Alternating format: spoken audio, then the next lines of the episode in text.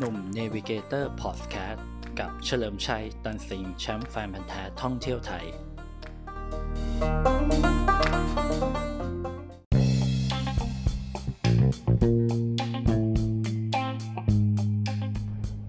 สวัสดีครับ กลับมาพบกับหนุ่ม Navigator Podcast กันอีกครั้งนะครับ ฟังเรื่องราวท่องเที่ยวผจญภัยท่องไทยไปกับ หนุ่มเฉลิมชัยตันสิงห์นะครับแชมป์แฟนพันธุ์แท้ท่องเที่ยวไทยนะครับ วันนี้จะมาต่อกันเรื่องปายนะครับ เมืองแห่งยูโทเปียในความคิดผมนะ ย้ำอีกทีนะฮะเมืองแห่งยูเมืองยูโทเปียเนี่ยมันเป็นเหมือนเมืองแห่งความสุข เมืองในอุดมคติที่มีแต่ความสุขจริง ๆ นะฮะครั้งแรกที่ผมไปเนี่ยก็ประมาณปี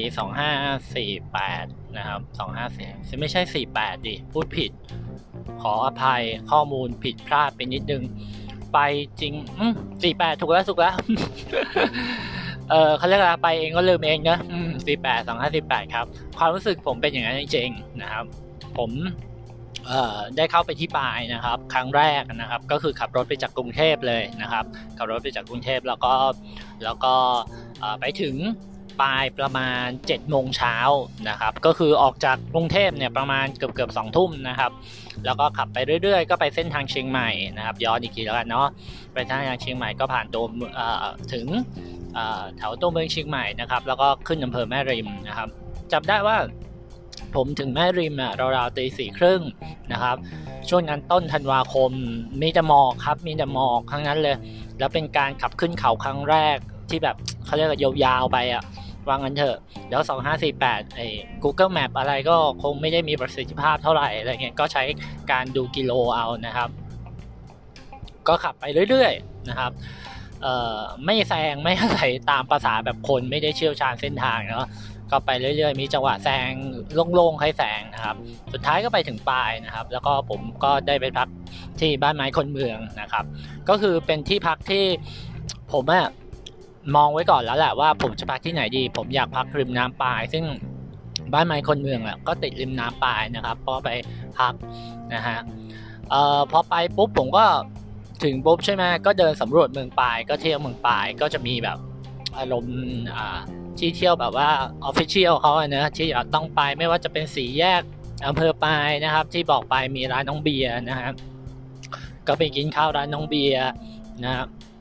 แล้วก็ไปวัดน้ำฮูอ่าวัดน้ำฮูของอำเภอปายเนี่ยมีความพิเศษตรงที่ว่าอ่าพระพุทธรูปอะบนเศียรพระพุทธรูปพระประธานนะครับ จะเป็นลักษณะของเสียงที่สามารถเปิดได้ตรงตรงกล้าวผมนะครับผมขอเรียกคำธรรมดาแล้วกันจะเปิดได้ เปิดได้แล้วเป็นอะไร เปิดได้แล้วจะเจอน้ำครับหรือคล้ายๆ น้ำมนต์เป็นแอ่งน้ำซึ่งน้ำเนี้ยชาวบ้านพูดให้ผมฟังว่ามันเป็นน้ำที่ไม่เคย ไม่เคยอะไรนะ ไม่เคยลดลงไปเลยครับ ไม่เคยลดลงไปเลย ผมต้องถามว่าแล้วแล้วแบบเจ้าหน้าที่วัดดูแลเหรออะไรเงี้ยเขาก็อ้างว่าเขาดูแลนะครับเขาดูแล มีคนดูแลแบบเป็นตระกูลดูแลสืบต่อจากรุ่นสู่รุ่นอะไรเงี้ยบอกแล้วมันมันมีครั้งที่แบบน้ำมันจะแห้งบ้างไหมหรือลดลงไปแบบพร่องมากๆบ้างไหมเขาบอกว่ามันก็เคยมีนะ ถ้าน้ำพร่องอะไรเงี้ยต้องต้อง รีบเอามาเติม เพราะว่ามันจะสื่อถึงแบบว่าที่อำเภอเราเนี่ยบ้านเมืองเราเนี่ยจะเกิดเหตุร้ายอย่างเช่น ไฟไหม้น้ำท่วมหรืออะไรเงี้ยนะครับ ต้องมาเติมไว้ให้เต็มอะไรเงี้ยนะผมก็บอกว่าอ๋อเหรออะไรเงี้ยแล้วบอกว่าแล้วจริง ๆ มันมันพร่องไปเพราะอะไรเขาก็บอกว่าจริง ๆ มันพร่องไปเพราะอันดับแรกคือเขาจะเอาน้ำจากเศียรพระเนี่ยไปไปทำเป็นน้ำมนต์ใส่ขวดให้คนแบบ ที่มาไหว้พระมาบูชาเก็บกลับบ้านกันไปอะไรเงี้ยเป็นสิริมงคลบอกผมก็อ๋อนะฮะแต่ว่าคนดูแลก็จะพยายามหาน้ำมาเติมไม่ให้ไม่ให้เสียนพระเนี่ยแห้งนะครับ อันนี้คือข้อห้ามเลยนะก็เป็นความเชื่อของเขาเนาะครับ ผมก็โอเคมันมันก็เป็นอะไรที่ที่น่าสนใจดีนะครับ แล้วก็ผมก็ไปเนี่ยไปอะไรหมู่บ้านจีนยูนานฮะใกล้ ๆ กันมันจะมีหมู่บ้านจีนยูนาน ซึ่ง อาหารขึ้นชื่อเขาก็คือเนี่ยแหละขาหมูยูนานกับชาจีนนะครับ อันนี้ต้องไปกินเลยนะครับ ขาหมูอพอดีผมอะเป็นคนไม่ค่อยไม่ค่อยชอบกินขาหมูมากเท่าไหร่นะฮะแต่ก็กินได้แต่ก็รู้สึกว่ามันอร่อย ไม่รู้อร่อยเพราะว่าขับรถมาไกลหรือเปล่านะไม่ได้นอนทั้งคืนแต่ก็ถือว่าเป็นบรรยากาศที่ดีนะครับ แล้วก็ที่สำคัญคือตอนนี้ตอนนั้นอะมันยังไม่มีจุดชมวิวอ่าหรืออ่าเขาเรียกว่า ชมวิวทะเลหมอกหยุนไหลเออแหมนะลืมชื่อไปตั้งนาน จะเป็นจุดชมวิวของหมู่บ้านจีนยูนานนี่แหละนะครับเมื่อก่อนเขายังไม่เปิดนะครับ แต่ตอนนี้เปิดแล้วนะครับ ก็สามารถไปกางเต็นท์ไปหาที่พักกันได้บริเวณนั้นนะครับ ซึ่งในตัวเมืองปายก็จะมีประมาณนี้แหละอ๋อมีบ่อน้ำร้อนท่าปายด้วยนะครับ อันนี้ก็เดี๋ยวผมเล่าอีกทีหนึ่งแล้วกันนะฮะก็คือจะเป็นบริเวณรอบๆเมืองปาย ซึ่งในยุคนั้นน่ะการ เดินทางไปปลายอะก็ถือว่าลำบากนะครับ แล้วก็การแบบว่าหาปั๊มน้ำมันก็ลำบาก เพราะว่าถ้าถึงเทศกาลท่องเที่ยวทีไรเนี่ยมกราธันวามกราเนี่ยปั๊มน้ำมันหนึ่งแห่งในนั้นอะหมด หมดก็คือไม่พอเติมอันนี้คือเจอได้แทบทุกปีตั้งแต่ปี 48 ขึ้นมาเลย แบบว่าเจอได้ทุกปีจนหลังๆเนี่ยมันมีปั๊มน้ำมันอยู่ ถ้าจำไม่ผิดเจ้าใหญ่อะจะสองเจ้า แล้วก็มีปั๊มน้ำมันเล็ก ๆ ที่เป็นปั๊มปั๊มของชาวบ้านอีกประมาณสองสาแห่ง ยังไม่รวมปั๊มหลอดเนี่ยก็ถือว่าคราวนี้ครอบคลุมแล้วนะครับภาพของปลายวันนั้นคือมันเต็มไปด้วยเสน่ห์นะเต็มไปด้วยความดั้งเดิมของของแบบ อะไรเดียก็แบบปลายๆนะแบบปลายๆแล้วก็มีถนนคนเดินที่เล็กๆนะครับเอ่อการขายของการอะไรก็แล้วแต่ใครมีอะไรก็มาขายนะครับ ไม่ได้แบบก๊อปรอบเรียงแบบกันหรือรับมาจากที่เดียวกันคือมันไม่มีอารมณ์แบบขายเคสโทรศัพท์มือถืออะไรอย่างนั้นเลยนะไม่ใช่ว่าไม่ดีนะ คือมีก็ดีนะครับ มีก็ดีเพียงแต่ว่าไอ้เคสโทรศัพท์มือถือมันก็ควรทำมาจากวัสดุอะไรที่มันเกี่ยวข้องกับ กับพื้นบ้านบ้างอะไรอย่างเงี้ยก็ก็อยากให้เป็นอย่างนั้นนะฮะนะครับแต่คือตอนนั้นผมได้ความรู้สึกอย่างนั้นจริงผมไปอยู่ที่นั่น 2 คืนนะฮะก็เรียกว่าได้ขับรถสำรวจเมืองปายอย่างเต็มที่เลยนะครับ และอีกครั้งหนึ่งผมก็ไปนะ ไปประมาณปี 53 นะครับ ปี 53 เนี่ยผมไปผมไปมาคือความเปลี่ยนแปลงก็ยังไม่เยอะอยู่นะครับ ผมได้ไปพักอีกที่หนึ่งก็คือไอปายนะครับจำได้เลยของพี่แมนเป็นที่พักที่ผมแบบเออไม่ได้ไม่ได้จับจองอะไรเลยคือไปถึงแล้วแบบว่า ไปหาดูแล้วก็เจอนี่แหละ พี่แมนเจ้าของไอปายที่แบบว่า เป็นคนกรุงเทพไปเปิดนะครับ ผมก็มองแบบ เอ๊ะทำไมที่พักพี่ดูแปลกๆนะ เพราะว่าดูโล่งๆแบบเหมือนแบบ มันเหมือนพี่ปลูกบนบนทางน้ำอะ แต่น้ำมันแห้งไม่มีน้ำเขาบอกว่าทางน้ำมันเปลี่ยน คือเมื่อก่อนนี่เมื่อสักสองปีก่อนตรงนี้แหละคือ ทางน้ำผ่านของแม่น้ำปลายลำน้ำปลาย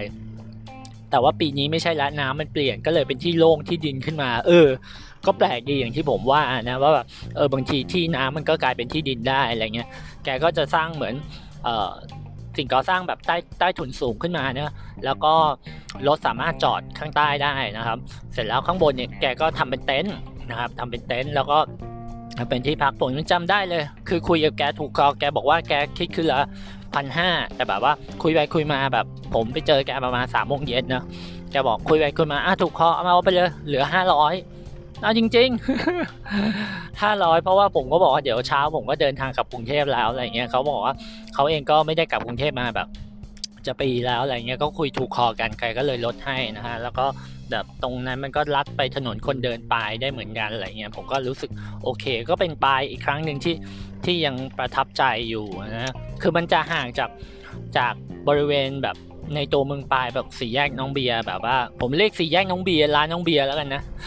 แบบว่าห่างออกมานิดนึงนะฮะแต่เดินไม่ถึงนะไม่ได้ไกลแบบเป็นสองสามกิโลประมาณนั้นคือไกลสักห้าหกร้อยเมตรเองนะครับอีกครั้งหนึ่งผมไปประมาณสักน่าจะปีห้าศูนย์ได้มั้งครับ เอ้ยไม่ใช่ห้าศูนย์พูดผิด น่าจะเกือบเกือบหกศูนย์นะฮะ ไป พอไปคราวนี้ความเปลี่ยนแปลงคือเห็นชัดเลยว่า ปได้เปลี่ยนไป คือหนึ่งเลยในเมืองเนี่ยที่เป็นสี่แยกน้องเบียร์ทุกอย่างคือร้านน้องเบียร์ยังอยู่ แต่สิ่งต่างๆที่เปลี่ยนไปข้างๆ คือกลายเป็นร้านพิซซ่า ร้านเช่ามอไซค์ร้านอะไรฝรั่งเต็มเลย ไม่ใช่ว่าไม่ดีนะ มันมันดีมันดีมันดีแหละ ที่มีฝรั่งมามีการหมุนเวียนเงินเลยมา แต่ด้วยแบบเอ่อปลายมันอาจจะซับพอร์ตเรื่องของต่างชาติมากเกินไป มันทำให้ทุกอย่างมันดูเป็นฝรั่งไปหมด เป็นสมุยหรือเป็นพัทยาไปหมด มีร้านพิซซ่า คือร้านท้องถิ่น ร้านอะไรก็ ก็แทบแทบหายไปหมดเลยนะครับ ร้านมิไทย ร้านมิไทยวันนั้นอะผมไม่เจอนะ แล้วก็ร้าน Coffee Love ที่เป็นต้นแบบของร้านกาแฟของปายผมก็ไม่มีแล้วนะครับ วันนั้น แล้วก็จริง ๆ ก็คือวันนี้เขาก็ไปอยู่ที่นิมมานแล้วเสน่ห์ของป้ายในเมืองมันมันหายไปความดั้งเดิม ความเป็นแบบโลเคอล มันมันแทบจะแบบว่าจากร้อยเปอร์เซ็นผมให้เหลือแค่สิบเปอร์เซ็นต์อะ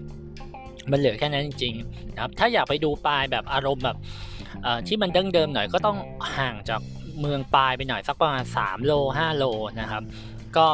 มันจะมีชื่อว่าโรมานฟาร์มโรมานฟาร์มเป็นเป็นคนทำที่พักอยู่ที่ปายนะครับ เป็นรุ่นพี่ที่รู้จักกัน คือแกก็ทำฟาร์มม้าแหละ ทำฟาร์ม แล้วก็ทำฟาร์มม้าฟาร์มวัวฟาร์มแกะอะไรประมาณนี้แล้วก็เปิดเป็นที่พักร้านกาแฟด้วย ผมว่าตรงนี้ยังมีบรรยากาศของปายเมื่อสัก 20 ปี 30 ปีให้ดูอยู่นะครับ มีทุ่งนามีบรรยากาศแบบเดิมๆให้อยู่ครับ ซึ่งในเมืองมันอาจจะไม่ค่อย work เท่าไหร่แล้วสำหรับผมนะ แล้วก็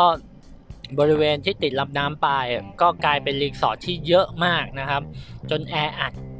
ผมไปหาที่พักมาแล้วแหละรู้สึกแออัดก็เลยตัดสินใจไม่พักในรอบล่าสุดที่ที่อำเภอปายนะครับ ของแม่ฮ่องสอน มันก็รู้สึกผิดหวังเล็กน้อยนะฮะ แต่ก็แต่ก็เข้าใจความเปลี่ยนแปลงนะ แต่ถ้ามันสามารถ manage กันได้ดีกว่านี้ มันก็จะรู้สึกว่า จะทำให้ปายมันกลับมาเป็นเมืองยูโทเปีย เมืองดินแดนแห่งความสุขในอุดมคติได้นะจริงๆเออแต่ถ้าถามว่า มีคนมาถามผมว่า เอ้ย แล้วมันควรไปปลายไหมนะ ตอนนี้นะครับ ผมก็จะบอกว่าถ้ายังไม่เคยไปให้ไปดูนะครับ ให้ไปไปให้รู้นะครับ แล้วค่อยกลับมาพิจารณาว่าชอบหรือไม่ชอบ แล้วจะกลับไปใหม่ไหมดีกว่า ดีกว่ามาฟังผมอย่างเดียวนะ เพราะว่าคนเราอะมันชอบไม่เหมือนกันบางคนอาจจะชอบเมืองที่อยู่ท่ามกลางหุบเขา แต่พร้อมครบด้วยสิ่งอำนวยความสะดวก ก็เป็นได้นะครับ มันก็แล้วแต่เลยนะครับบางทีแบบเออขอไปดูปลายหน่อย ว่าเจริญขนาดไหนหรือเป็นยังไง แล้วก็ออกไปพักนอกเมืองปลายสักสองสามโลห้าโลหรือพักที่โรมานฟาร์มอย่างที่ผมบอกก็ได้ มันก็แล้วแต่รสนิยมความชอบแต่ละคน อันนี้ผมแค่มาเล่าให้ฟังถึงความเปลี่ยนแปลงที่มันเกิดขึ้นกับอำเภอปายนะครับ จะได้รู้ว่าที่เที่ยวแบบในยุคในอดีตที่แบบว่าคนต่างใฝ่ฝัน หาเมืองแห่งความสุขในอุดมคติอะมันแบบมันก็มีการเปลี่ยนแปลงนะไม่ใช่ว่ามันไม่เปลี่ยนแปลงเลยนะครับ แต่สุดท้ายแล้วนะครับ